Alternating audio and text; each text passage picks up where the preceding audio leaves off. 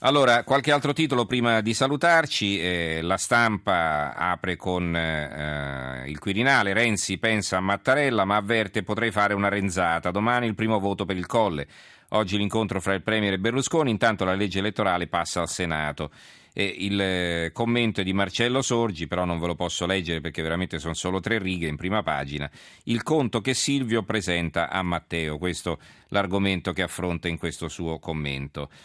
E poi eh, c'è grande evidenza sulla condanna eh, dei eh, Notav, eh, naturalmente la stampa di Torino, ma ne parlano anche tanti altri giornali. Torino, 47 condanne per l'assalto alla TAV, 145 anni di carcere in, in totale. I violenti e gli errori della politica è il commento di Cesare Martinetti. Scrive Martinetti, la sentenza del Tribunale di Torino che condanna 47 attivisti in Ottava a quasi 150 anni di carcere per le violenze compiute contro persone e cose al cantiere della linea ad alta velocità in Val di Susa ha almeno due pregi.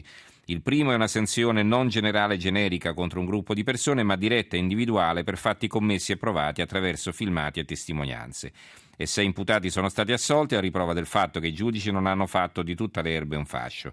Non sono cioè state punite responsabilità collettive o politiche, non sono stati condannati disegni più o meno eversivi, espliciti o impliciti, non è stato sanzionato un dissenso popolare, ma soltanto colpevolezze singole. Secondo, la sentenza segna la fine di una diffusa e questa sì collettiva sensazione, e non sappiamo di che cosa perché il, eh, l'articolo gira all'interno. Il manifesto invece tende a scusare, allora 47 condanne, la vendetta dello Stato sui Notav, questo è il titolo. E alla lettura della sentenza di condanna nei confronti dei 47 Notav, 142 anni a 7 mesi di reclusione in tutto, parte l'urlo vergogna dal pubblico seduto in fondo all'aula bunker del carcere alle Vallette dove si è svolto il maxi processo. Poi è partito il canto Bella ciao. Il mattino, attacco ai cantieri TAV, condanne per 140 anni. I predicatori della violenza, questo è il titolo del commento di Massimo Adinolfi che eh, ricorda una frase dello scrittore Harry De Luca che in un'intervista apparsa ieri mi pare sul Corriere della Sera, gli domandano la violenza può ancora essere uno strumento politico? La risposta giunge forte e chiara sempre, da una parte e dall'altra. Sempre, non ogni tanto, non sotto un regime dittatoriale, non per legittima difesa, sempre e voi capite bene insomma che con certi maestri poi eh, eh, non è che si possa andare molto lontano eh, sulla strada della civiltà. Allora, condannati 47 notavi, loro amici bloccano Torino, scrive Libero, che ha un richiamino in prima pagina, ve lo leggo per i lettori di Libero, naturalmente. Per seguire gli sviluppi delle votazioni per l'elezione del Presidente della Repubblica, Libero lunedì sarà in edicola in edizione straordinaria.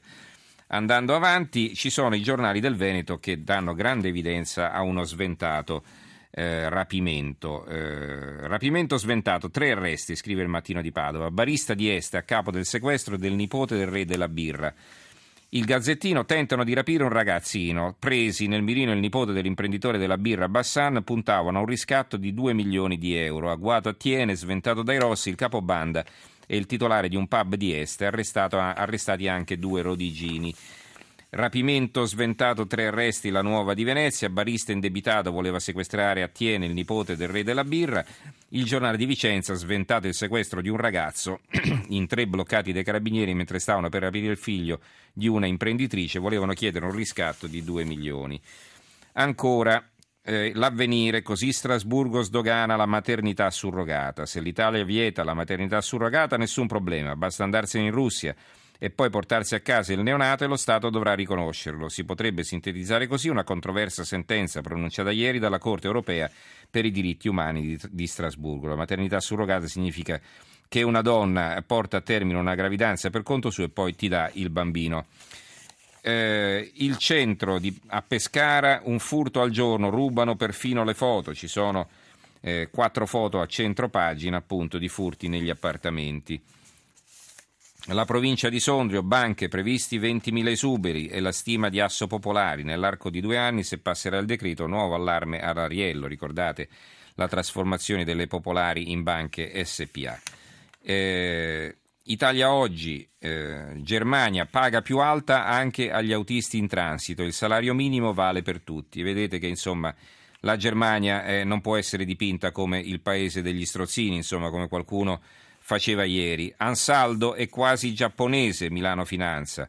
Intanto l'amministratore delegato Moretti rivede a rialzo le stime sui risultati 2014 della holding della difesa e oggi illustrerà il nuovo piano industriale. Perché? Perché l'Ansaldo potrebbe essere acquistata dalla Itaci.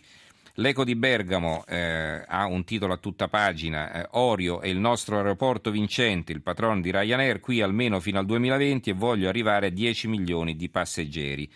E, eh, tra l'altro questo dovrebbe prevedere, dicono qui in questo articolo, 250 posti di lavoro che con l'indotto sul territorio arriveranno a oltre 2000 il eh, secolo XIX appunto ancora sulle condanne dei Notav e poi eh, abbiamo la Gazzetta del Mezzogiorno invece che ci parla di Cassano. Cassano al Bari tra sogni e realtà.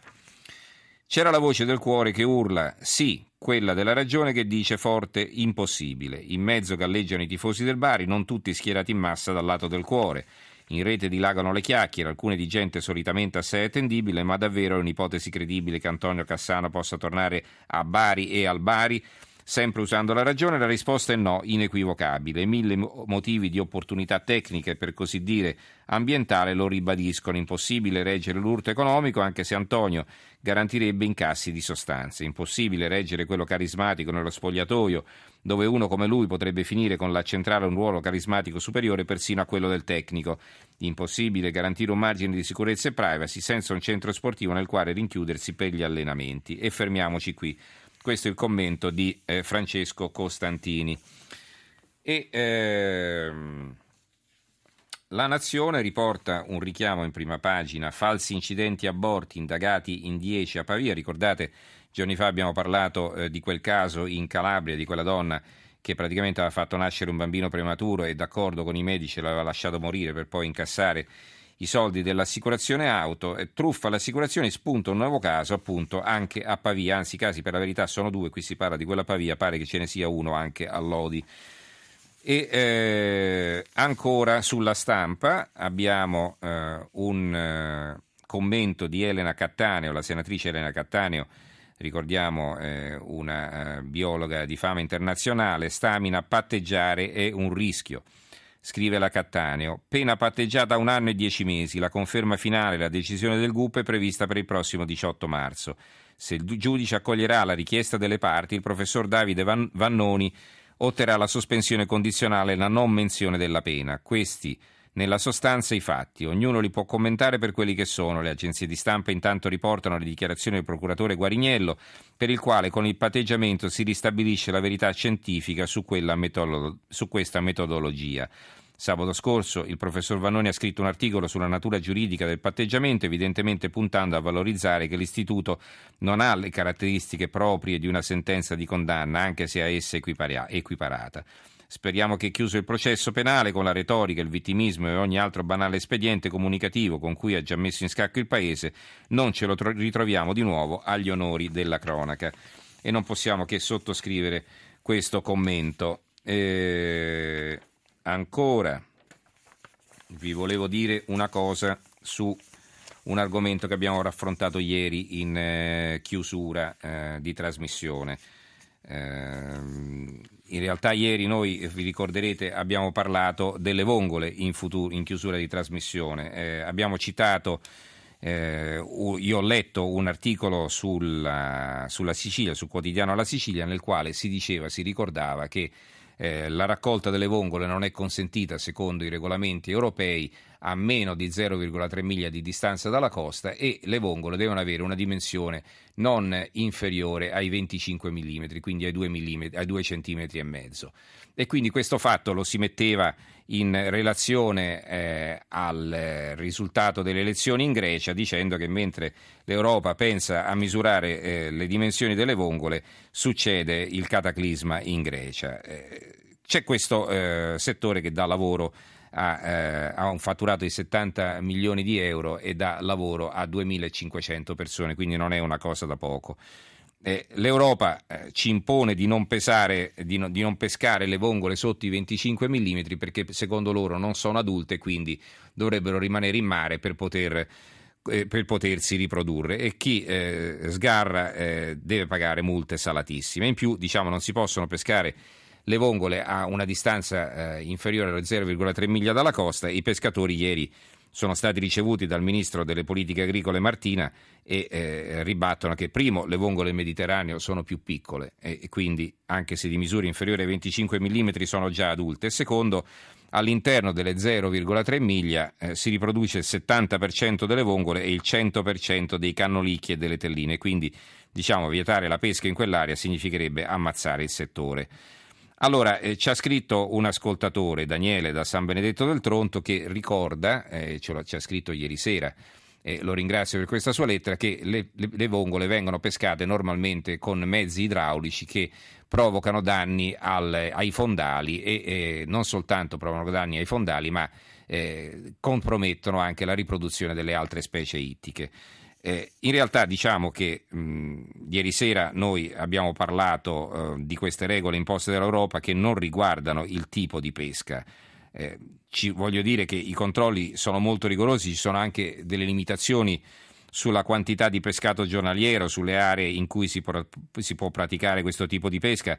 Io naturalmente non sto contestando che si possano essere prodotti danni all'ambiente, però la Coldiretti che abbiamo interpellato ci assicura che non è così e anzi ieri hanno pure messo un comunicato nel quale si dice, aperte virgolette, che quello della pesca dei molluschi bivalvi è uno dei comparti maggiormente ecocompatibili in linea con le esigenze di tutela delle risorse ittiche. E, e poi la Coldiretti è anche a favore di una riduzione delle licenze di pesca con questa draga idraulica.